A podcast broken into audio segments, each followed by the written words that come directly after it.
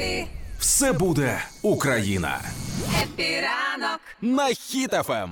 Не дивують нікого вже виступи артистів українських десь за кордонами. Це нормальна практика. Так повинні робити артисти, які можуть виїхати, і повинні збирати гроші на благодійність. Це норма. Але нещодавно Мама Ріка поїхала в Дубай, хотіла розіграти прапор і купити для Азова дрони. Не врахувала один важливий нюанс: в Дубаї заборонені аукціони. Серйозно? Да, оце провал, звісно.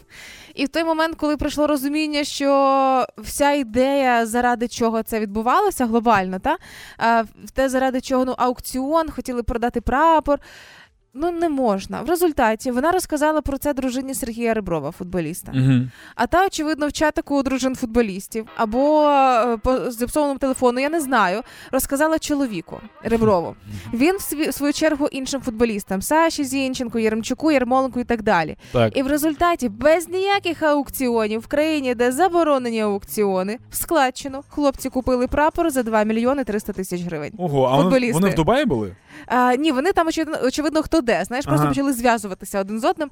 І в результаті е, 2 мільйони 300 тисяч гривень за український прапор. А і гроші будуть передані на закупівлю дронів для Азову. Мені здається, що в Як країні... вам Дубай? А?